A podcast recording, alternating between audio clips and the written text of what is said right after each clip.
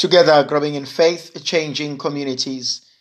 My dear brothers and sisters, today I would like us to reflect on the book of Prophet Jonah, chapter 3, from verse 1 to verse 10. The word of the Lord came to Jonah the second time, saying, Arise, go to Nineveh, that great city, and proclaim to it the message that I tell you. So Jonah arose and went to Nineveh according to the word of the Lord. Now Nineveh was an exceedingly great city, three days' journey in breadth.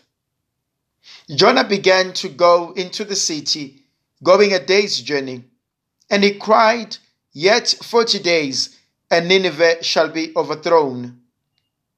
And the people of Nineveh believed God, and they proclaimed a fast, and put on sackcloth, from the greatest of them to the least of them. Then tidings reached the kings of Nineveh. And he rose from his throne, and he removed his robe, and he covered himself with sackcloth, and he sat in ashes. And he made proclamations and published through Nineveh by the decree of the king and his nobles, let neither man nor beast, herd nor flock, taste anything. Let them not feed or drink water, but let man and beast be covered with sackcloth. Let them cry mightily to God. Yes, let everyone turn from his evil way and from the violence which is in his hands. Who knows, God may yet repent and turn from his fierce anger, so that we perish not. When God saw what they did, how they turned from their evil ways, God repented of the evil which he had said he will do to them, and he did not do it. What a beautiful reading. Beautiful in different aspects. The first one, the Lord goes to Jonah the second time. You remember that the first time Jonah got it wrong. The first time Jonah went against the commandments of God. He did his own things. And he should have been punished. He should have paid the price. But God gives him another chance. And I look into my life and the lives of many. And I, I look and I reflect how many times have I not listened to God? How many times have I not obeyed? How many times have I done that which is against God? Not by mistake, but stubbornly doing that. That I've stubbornly refused to, to listen. I've stubbornly done my own things. Where justice demanded my life, Mercy said no. Where I should have been reprimanded, where I should have been punished.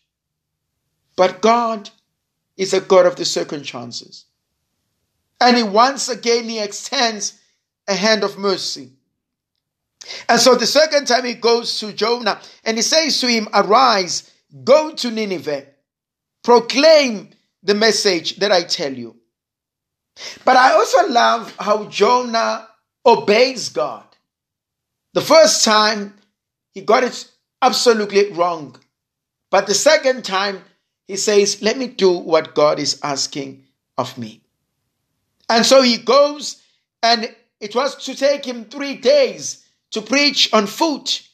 But as he gets into Nineveh, he starts proclaiming and to warn the people.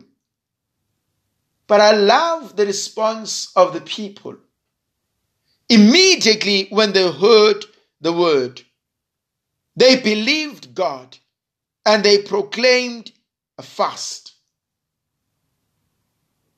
Whatever Jonah had said to them, they became aware of what they had done. And that to a large degree speaks volumes to me that we become aware that there's something missing. that there's something that I have not done correctly. And I don't create excuses. I act immediately. There are some of us who struggle with accepting that we have made mistakes, that we have committed blunders, that we've messed up. Somehow we, we want to blame somebody or we want to explain why did I do that which I did instead of just admitting that I missed it. I was wrong. I should have known better. I should have done something better. I should have tried. And so the people immediately aware that the Lord is not happy with the manner in which they do things, they believe God and they proclaim a fast and they put on sackcloth from the greatest to the least. But something is also of great importance. When the king of Nineveh heard this, like the people, he rises from his throne and he removes his, throw, his robe and he covers himself with sackcloth and he sits in ashes. There's something there.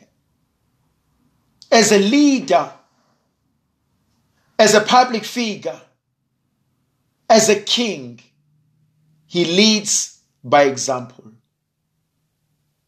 And so he goes to the people and he says, We've done wrong. And he forgets who he is. And sometimes that's what leadership demands of us for the common good.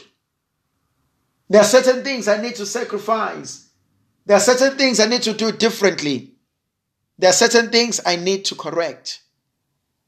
And he makes a proclamation. See how the king and Jonah are working side by side in bringing back the people of God. And sometimes we need that same attitude. Some people may have hurt us. They may have done something absolutely bad. But they are afraid of coming back, or they are blind to their mistakes. But I love how we can help them to come back to their senses. How we can help them to become better people. That's who we are. That's what we're supposed to be doing. Because that's who we are called to be. We are called to love. We are called to forgive. We are called to mend relationships. Now, there's something that touches me is that when Jonah does this, the people around him listen. And there's a statement that the king says, Let everyone turn from his evil way, from the violence which is in his hands. Who knows God may yet repent and turn from his fierce anger. Can God change his mind? Once a verdict is out, can God still change his mind? And the prophet Jonah said, Yes. In Jonah chapter 3, verse 1 to 10, yes, God can change his mind. And particularly in verse 10, when God saw what they did, how they turned from their evil way, God repented of the evil which he had said he will do to them, and he did not do it. God changed his mind. There's always hope. There's always hope for everybody. I don't need to give up. You don't need to give up. God believes in us and God expects the best from us. May the Virgin Mother of God continue to be with us, to protect us, to bless, and to guide us. the Father, the Son, and the Holy Spirit. Amen. Hail, Holy Queen, Mother of Mercy. Hail our life, our sweetness, and our hope. Today do we cry, poor banished children of Eve. Today do we send up our sighs, mourning and weeping in this valley of tears. Turn then, O most gracious advocate, thine eyes of mercy towards us.